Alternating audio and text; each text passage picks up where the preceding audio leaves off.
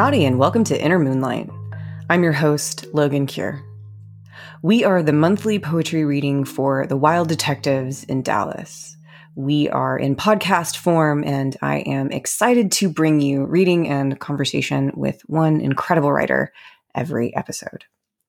This month, I am thrilled to be joined by Dallas poet Joe Milazzo.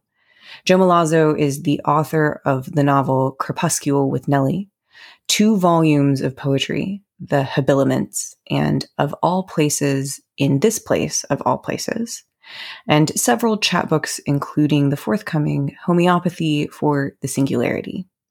His writings have appeared in Black Clock, Black Warrior Review, Bomb, Prelude, Tammy, Texas Review, and elsewhere. He's an associate editor for Southwest Review and the founder and editor in chief of Surveyor Books. Joe lives and works right here in Dallas, and his virtual location is www.joe-milazzo.com. Welcome, Joe. Thank you. Great to be here, wherever here is. I'm so excited to have you. Um, so I start every show with asking my guests to tell me something good. So what's good today, Joe? What is good today? It's a pretty mundane thing, but uh, we have long needed to have some work done on our home, and uh, we are finally seeing kind of the the logjam on that break now that the weather has turned a little bit more uh, predictable. yes. Um, and I have to say, I am strangely excited at the thought that we are going to have new insulation blown in our attic. I am thrilled for you. Uh, and it was funny when I was talking to the contractor, he was saying, Oh, well, this isn't like the fiberglass you, you knew as a kid. And I thought about the times that I played with fiberglass un- unknowingly as a child and the misery that followed. Wow. Okay. That's not an experience I've had. well, you know, it's like an old fiberglass batting is was like this cotton candy pink. Oh, so okay. it's sort of you know uh, would be very attractive to a child because it's Yeah. it, it looks soft and it's pink. But okay. no, you don't want to pick it up. Yeah. Okay. But you're getting some like new fancy stuff. yes, apparently it's not nearly as uh, itchy. Well, I'm very happy for you. Thank yeah. you. Yeah. That's exciting. Uh, so I always have to play my own game. Yes, Um, please. yeah, my good thing is I have I've reached being fully vaccinated. So that's no, exciting. congratulations. Thank you. Thank you. It's like a little like beacon of hope. Absolutely. I'm excited to talk to you about your work today. I know you have like a million things going on. And of all of the things that the pandemic has brought me, this podcast has been a real joy because it does give me the opportunity to ask so many nerdy, nerdy questions. so you you have some stuff that's forthcoming. Um, you have so, an ongoing project that you're working on this year. So why don't you tell me about what you're up to in 2021? Sure. For a while now, I've kind of started every new year with a artistic resolution, and it's usually a year long project of some sort. So in 2017, every day I took a picture while looking up. right? So it was looking up in 2017. Okay. 2018, what did I do? I think it was maybe sound related. Anyway, I took a break from that last year. I did Mhm. not have a, a project like that. And so for 2021, I decided that I was going to not just write every day, but try to complete a poem every day. And some of that was influenced by over the holiday break from 2020 to 2021. I finally sat down and read a book that I'd been meaning to read for some time, which is the collected poems of Joseph Ceravolo. Joseph Ceravolo was a, a relatively obscure uh, New York school poet, but I, I, I find much to admire in his work. He was a civil engineer by trade. He was a working class poet, um, but part of his practice, and one of the reasons his collected works is so interesting, is because I would wager that about sixty percent, maybe more, of his collected poems were not published in his lifetime. They were part of a daily practice or a fairly daily practice. And so the last, I don't know, third of the book is dated poems hmm. from the last decade of his life, more or less. Okay. And I just thought about that. I just thought about how, you know, we talk a lot about discipline and, and the need to write and productivity and and all those sorts of things. And I just thought, well, I think I'm going to try to Joseph Ceravolo myself a little bit. Okay. I'm really interested to see kind of where the writing ends up after the end of this year hmm because I'm just wondering kind of like what breaks, what heals, and what sort of shape does it take in sort of reconstituting itself. Okay. You know what I mean? Like I know I'm going to reach a point in this project. It's probably already one of them's probably already come and gone, and I haven't noticed it. where something has changed. Like I've reached the limit of what I would normally be able to do or would do due to my proclivities. Yeah. I'm interested in this idea of the completed poem because a lot of the advice for tackling something like say a 30-30 is like don't don't revise, don't try to Yeah. finish it, just write, right? Mhm. Um, and then, you know, once your challenge is over, you can kind of come back. But you have decided that that's not your approach. So, so I- why? Well, I think I'm partly challenging myself to think about how a poem is finished or complete differently, right? Like I kind of know what my my average trajectory through a poem is. Uh-huh. I kind of know my default approach to ending something. Part of this project is really about like kind of leaning into those habits so hard that like I said they kind of break Mhm. and I'm forced to be super aware of them and make different choices. And I will say that I started writing in sort of more canonical forms in the sense that I think the first five or six poems that I wrote in January were still sonnets because I knew once I Ah, reached the okay. 14th line, I was done. Yes. Okay. That framework can be applied elsewhere, right? So it Yeah. yeah, the the rhetorical moves are complete of the sonnet, Yeah. right?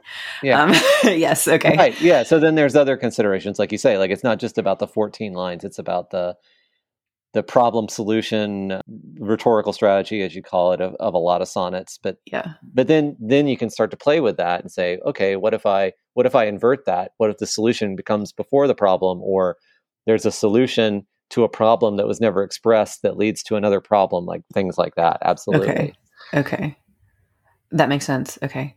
And that sort of redefines what you mean by done. Because for me, I, I I will toil over particular poems for I mean days, months, years. Like I the the, the feeling of done is can shift and be different for everybody. So Absolutely. Well, what's the famous expression? You know, the poem is never finished, only abandoned in despair, right? Um, And I like to labor for a long time over certain poems. yeah. And I suspect that I will come back to this massive work at some point and think about a salvage project from it. Well, I would love to hear one of them. Will you read me one? Sure. So um, this is called The Milk Thief. Uh, and this was written in January. So, The Milk Thief. The gleam I can't fence in, I attract, with sidle and pale, pacifying that spotted dog, testing the rod that straps his leash. Six days of undoing for the sake of one day to scratch fattening, never necessities ripe for the gathering, from the fiery floor of a dingy pot. Panic my only mate, my mouth always drenched, zealous for a spurt to overtake the nettles trespassing on my hay. How I pine for some fertile salving to plaster, some favor to transpire in the happening, parlor lights sputtering in the sun searchless beneath the moon. The belfry isn't breached, the barn not burning, smoke won't gulp until the tapers have been snuffed, bottle or teat, docile or stricken, tutor my foolhardy throat, temper my brass, freeze my bombardments in their tracks. This is such a strange poem. What do you find most strange about it? You know, now that you told me that you kind of started from a sonnet place, I Mhm. can see the the alliteration, the use of alliteration, and the use of the line kind of coming from that place. Yeah. that's what most interests me about the sonnet is the rhetoric of it. I mean, the 14 line piece is is interesting because it is it's constraining in a way that rhetoric doesn't want to be constrained sometimes it wants to be more expansive mm-hmm. that's not always the case. I mean there's plenty of rhetoric that that operates on compression and condensation in the same way that that we want poetry often to. But i think about like different oral traditions poetry and rhetoric and how rhetoric wants to kind of pick up this momentum. You know the sonnet kind of thwarts that in some ways or it, it just makes the rhythm operate differently. Yeah. So yeah I, I feel like this may be a case of i don't honestly don't remember it may have started as something shorter that then kind of like nope i'm going to let it spill over yeah you know i'm also doing this project in google docs in part mm-hmm. so i can go back and look at previous versions very easily and see what kind of changes are being made in the moment of composition. Yeah. And to learn from that. That's fascinating. You're right because Google Docs will just instantly show you. It's like mm-hmm. it's like pulling layers of wallpaper down. yeah, yeah, exactly. Yeah. Ooh, what's this back here? Wow, I don't remember, I don't remember that. You know? Yeah. Alliteration for me creates creates rhythm here that reminded me of the sonnet. That's what I meant mm-hmm. um, when I pointed that out. Yeah, because it doesn't it doesn't rhyme. I, sonnets are so interesting because they come with so many rules, but like ultimately, you know, if you have fourteen lines, you're pretty much sonneting. Um, yes. right. And so it's sort of you can sort of take and leave things, and I think that's really fascinating. This poem feels. You're right. It's like an exploded sonnet. It's like it. yeah. like it has some of those same turns sort of and especially with the the use of the white space. So i can see this poem in front yes. of me and it and it has stanzas that are not up against that left justified margin that are departed off to the right. And that for me creates sort of shifts and turns. Sound is one of the things that most pulls me through almost any poem really but sp- certainly uh, when i'm uh, writing when i'm composing so I think in some cases choices are made primarily for sound, and you know that that's a risky move because strangely, I feel like often when sound is foregrounded, it takes something away from sense. Hmm. you know, so or there's maybe sort of like a there's kind of like a scale that's constantly being rebalanced between those two yeah. things, you know, sound and sense. And sometimes they're they're really balanced and it's a really nice equilibrium but you can tip it one way or the other. And of course that creates motion within the within the piece and, and that often translates into a feeling, whether it's a, a feeling you can name precisely or not, you're still having that experience in the poem. I yeah. find that very, very interesting. A lot of your work, for me anyway, creates, you're right, sort of more abstract experiences that create emotion which is a different way for the poem to operate. So I, I am not surprised at all to hear that that sound is part of what's driving your choices because because I think that in part cre- makes things increasingly abstract. Yeah. But your brain kind of likes that and the brain likes to be surprised and delighted. And I think that's the other effect is is when you sort of forefront sound the surprising directions that that can take you in the ways that words could end up in combination that would not normally be Mm-hmm. Yeah. Um, we've both taught like a ton of poetry, right? So you talk a lot to folks about like h- how you create an emotional experience in the poem, and a lot of that can be direct sensory imagery. You know, where like five senses kind of stuff, right? Mm-hmm. Um, but you can get there through abstraction and also like the sensory experience of the poem itself, like its own sound. Does that make sense? Yeah, yeah, absolutely. Yeah. and uh, yeah, it's sort of like a, a window that you can look through and see something on the other side, but also if you pay attention to the pane of glass, there's plenty to fascinate you as well. Mm-hmm. You yeah. don't have to look through the window if you don't want to. Right. Yeah. So, so speaking of poems that have features that are interesting both visually and I'm curious how you're going to read this. I would I'd love to hear Alcove. Will you read Alcove to me? Sure, of course. This is called Alcove. The saints marvel that I have made myself a body.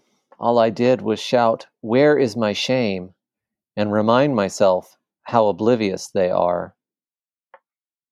Where is my body? On its feet, accumulating, on the canning line, laying marigolds and sandbags on the median? My grandmother's rosary, in what I remember of my childhood, its obviously plastic beads, are made from a uranium so pure that, of course, it outshone the dark. Annual rings forgive the extravagance of a poor man's nap, allow him to ribbon, but his rebound can't show up overshadowing. It has to stay telescoped. I am never more than freight, one of the most conspicuous phases of getting lost. The alpha nuzzles the doe eyed beast it would be woe to hunt. Omega hurls its maple boomerang. Virgin Mary, Mother of God, have mercy on me, for I have tempted your son with a cruise and a genie's vow. Pumped sanitizer that reeks of communion wine. Where is my tempo? Where is my apparition? Where is my touchless summoning? My grandmother digs the hole. I plant the sticks stained with the red and purple of imitation juice. By next summer, she says, a popsicle tree will flower. The neighbor finally agrees to chop down his bamboo, unbridled. A rare shower spares the jade spears everywhere they are in force.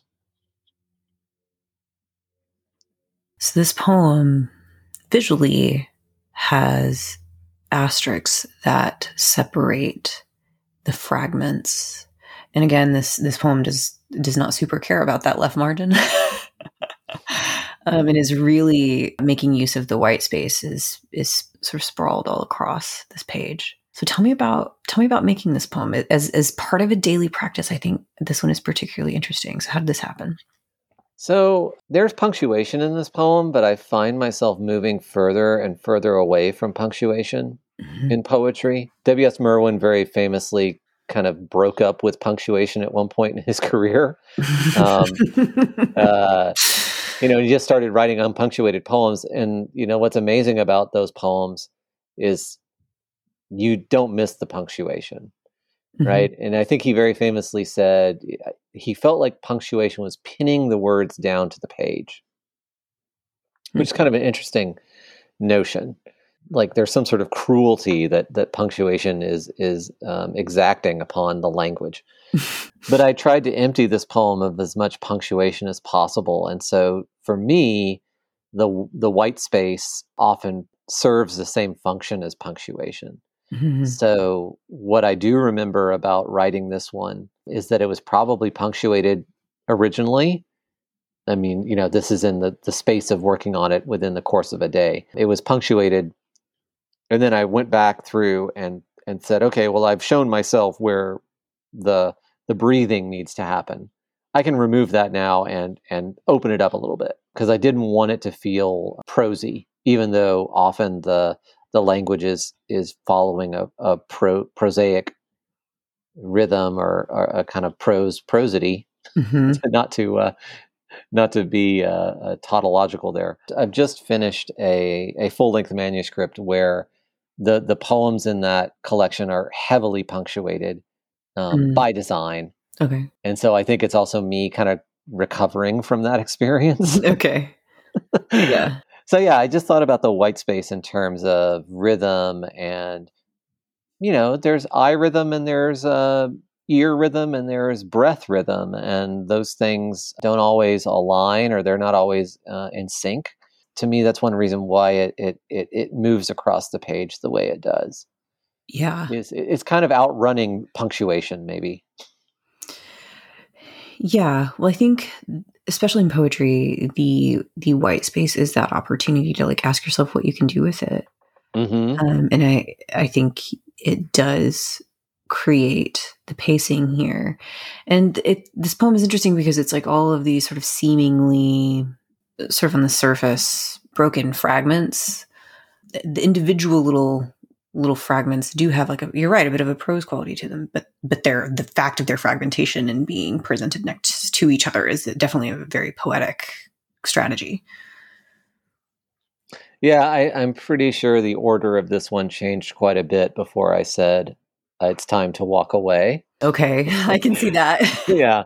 You've put together a collection of poetry. Mm-hmm. You know both the pleasures and challenges of sequencing a yeah. collection.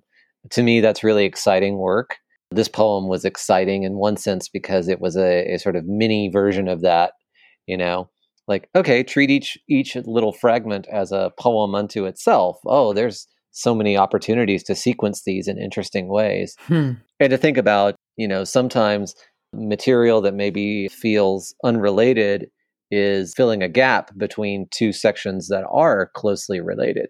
Mm-hmm. Um, so thinking about leaps uh, as well, and yeah, just again the experience you have while you're within the poem. Yeah, what is that experience, and how does that generate meaning, or how is that productive of meaning? The section that really stood out to me is pump sanitizer that reeks of communion wine. Where is my tempo? Where is my apparition? Where is my touchless summoning? Those particular images and words just hit so specifically given our current mm-hmm. situation. Mm-hmm. Um, sure. I, yeah, I have I would, noticed that sanitizer smells like booze. It really does in during the pandemic in a way. that it did yes. not before. Yes. Um, well, a, a, lot of distilleries switched over their operations to making sanitizer. Yeah. The church that my wife goes to, they had someone come out probably last summer, probably was in June or July, and they left branded bottles of hand sanitizer mm-hmm. on the front porch, right? Kind of like to just remind you, hey, we, you know, you're still our community. We, we know you're here. And I opened one up and it smelled to me of communion wine, which made a lot of sense um, mm-hmm. um, because communion is very important to the church that she belongs to. It's not a Catholic church, but they, they believe a lot in communion. Communion is, is central to their service. I was raised Catholic, so I'm very well acquainted with the smell of communion wine. Mm-hmm. And it was, it you know, smells are, are incredibly evocative of memory.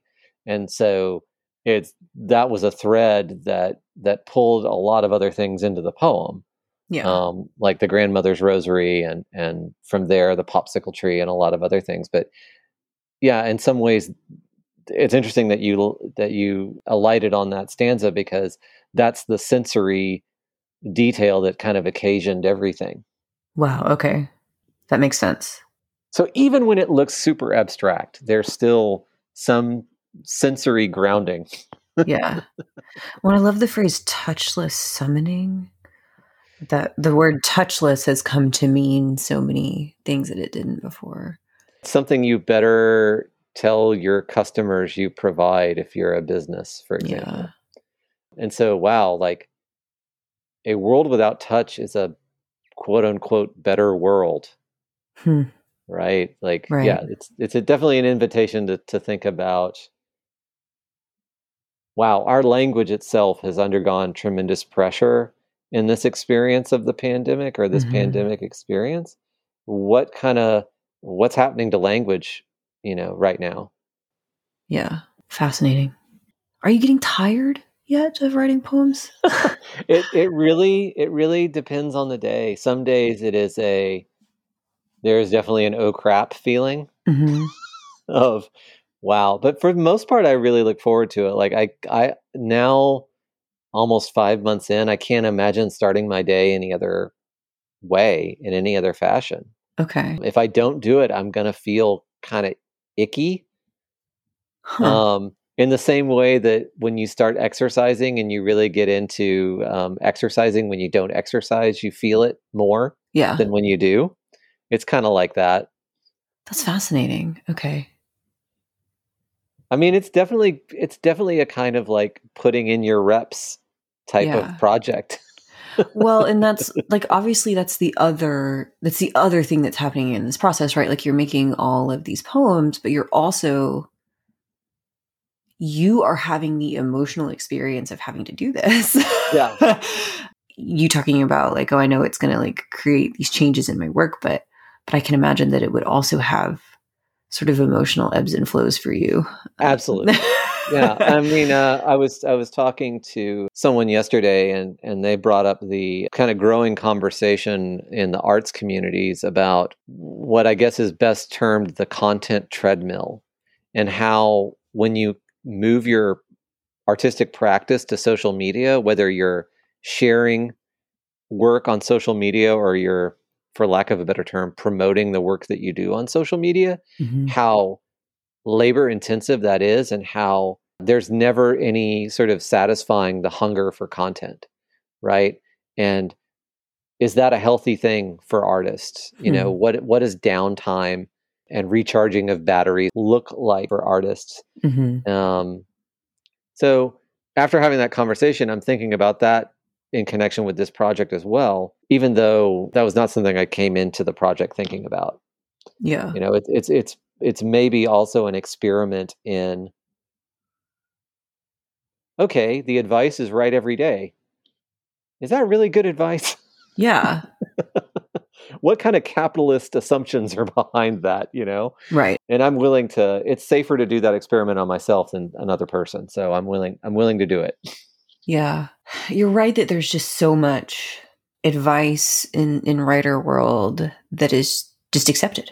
Yeah, And god, we're all just so different and and you're right that so many of our assumptions come from structures that don't serve us. yeah, right. well, I'd love to hear uh, indecision song. Will you read it to me? Sure. Indecision song. Tonight, I stilled myself in sheared air. I let contemplation escape me. Its trance candled the outline I'd already burned into the inertia cobbled before me. A hard freeze owes me a poetry beyond perception. Instead, it presents me a six o'clock glazed with alchemy. Silhouette nested in a shadow, imminence umbilical to incipience, warming instinct turned my stimming apparatuses inside out. From stomach and brow a holly grew, berry clad, appointed itself muse of deranged flight. Hmm. How did this one happen?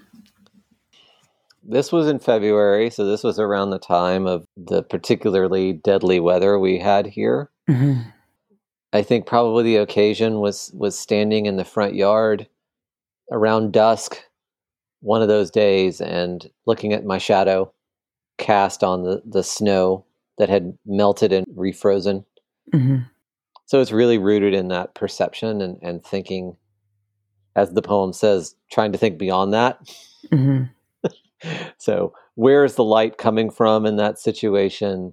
The the use of the shadow in the days right before the temperatures dropped precipitously, the robins and cedar waxwings had gone crazy in our yard because we do have a holly tree and holly bushes. The berries on those plants were in profusion, and so the the birds were just gobbling them up like crazy Oh. and they have to be careful because I believe it's true that the I can't remember if the yeah I, I think once the berries get into their stomachs they ferment Mhm. and basically make them drunk. Yeah, they do. Yeah, I've definitely Yes. seen drunk birds. Yeah. yes, this image of a tree just full of birds, which was something I could see out the front window. Like I said, in the days before it turned cold, almost as if the birds knew, hey, the weather's about to change. The weather's about to turn. We're probably not going to be able to forage much at all next week. Fill up now. Right. I don't know that that's Maybe. what happened, but Yeah. but Or, anyhow, You know, bird party either. yes. I'm also I, I, joke a lot about birds and poems because birds are in a lot of poems. hmm Fond of saying, I wish more poets would study geology rather than ornithology. Like I want more rocks in poems. yeah. So I was like, okay, I'm going to go against the grain. I'm going to go against kind of what I would normally do. I'm going to stick birds in a poem Yeah. and try to do something with that. So this is partly what resulted. You know, we've known each other a long time and I've read a lot of your work and I don't necessarily think of your work as occasional, but I guess this whole project would be. Yeah. you would have associations with with what was happening with like every piece, even if you're not Yeah. even if you're not directly mentioning it in the poem like you are in this one. Yeah. It, it can't help but be kind of diaristic because it is a daily practice. And some days I'm more willing to lean into that than others. Mm-hmm. You know, like January 6th, January 7, there was no way not for that to make its way into the poem. Like Sure. there's just no way. There was no way not to let the events of mid February find their way in. Mm-hmm. There was no way to not let the events of last week find their way in. Yeah. And also, I would say the early morning before I go do other work is when I'm also catching up on the news. Mm-hmm. And so it's also been interesting to see the things in the news on a day to day basis that are not necessarily newsy.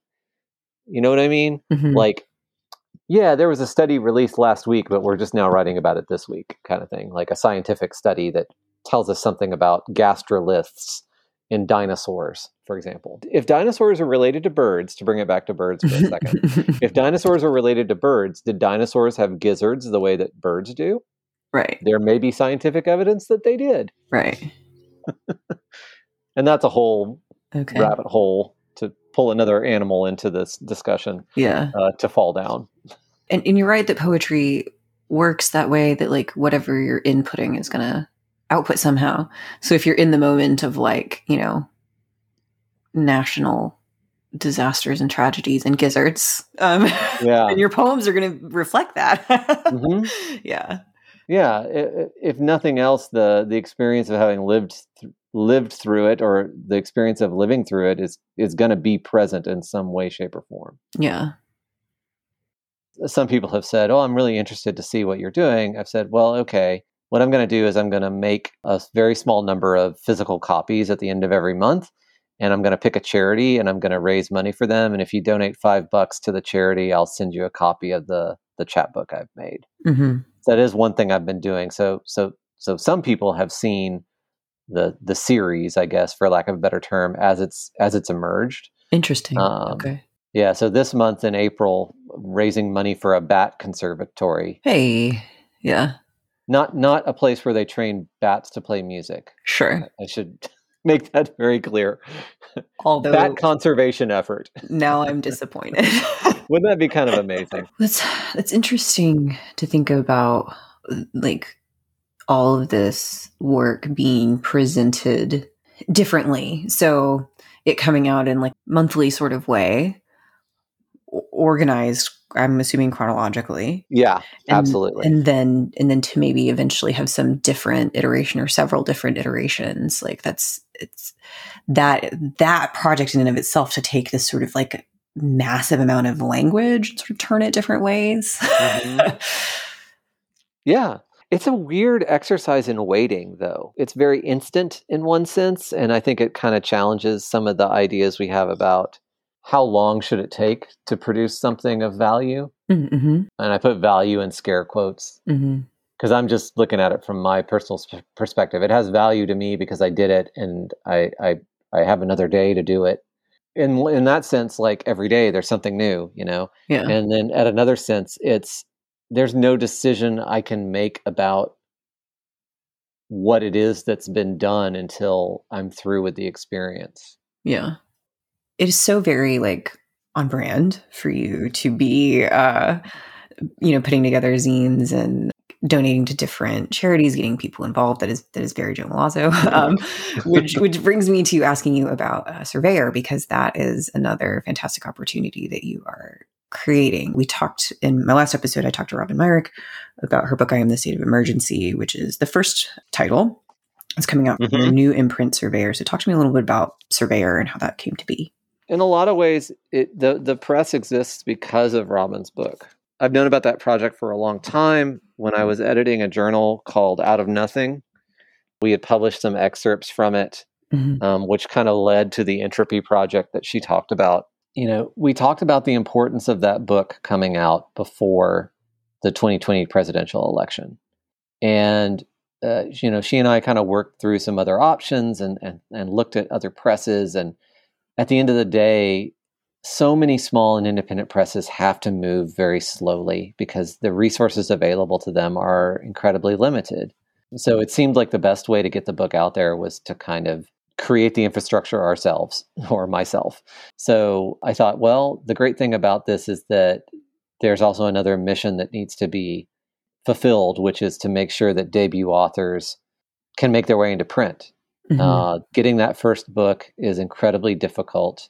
In some ways, the model of Surveyor is to is kind of the independent record label model. What I would most like to see happen is for a larger press to come along and say, "We love Robin's book so much, we want to acquire it from you." Okay. To which I would say, "Please go for it. Here's Robin to talk to you guys get this book out in front of the the largest possible audience. Okay. So I think it's important for readers to know how the industry works, which is probably something that Surveyor um, is going to start doing a little bit more of in the future. Is talk a little bit more and make more transparent how book publishing works and distribution and how bookstores acquire books and why certain books uh, show up in bookstores and some books do not and things mm-hmm. of that nature because there's a lot of mediation involved and the more you know about it the more you can make different choices as a consumer yeah i love this idea about transparency because you're right it is it is such a complicated process and i think you know especially to consumers yeah the what you just see is books on shelves mm-hmm. and eh, i think it could really give a shift in perspective for people to know more about like what happens, what actually happens. Right. So what's next for you? Oh, well, I got a poem to write tomorrow. You do? I do have a poem to write tomorrow. Um, for the last two years, I've been invited by D Magazine t- to contribute to their summer microfiction uh, issue. Okay. And I was asked again to write this year something. And I just submitted that this week this past week, and I'm glad to have it done, and I'm excited. And then uh, Surveyor Books, I'm excited to get these two books finished. This first title is another book of poetry. It's a it's a book length poem. The other book is a collection of linked short stories. Okay. So yeah, That's just exciting. excited about yeah, excited about getting those firmed up, finished up, out there to readers. Great. Yes, I am. I'm thrilled about the new stuff coming out from Surveyor. I, I, can't wait to see your new project. I am. I'm so so excited that you could do this with me today. Thank, well, thank you. you. I'm I'm incredibly happy to be here and to talk to you. Thank you. Thank you. And thank you so much to the Wild Detectives. This has been Inner Moonlight. I am your host, Logen Cure. I can't wait to see you again next month.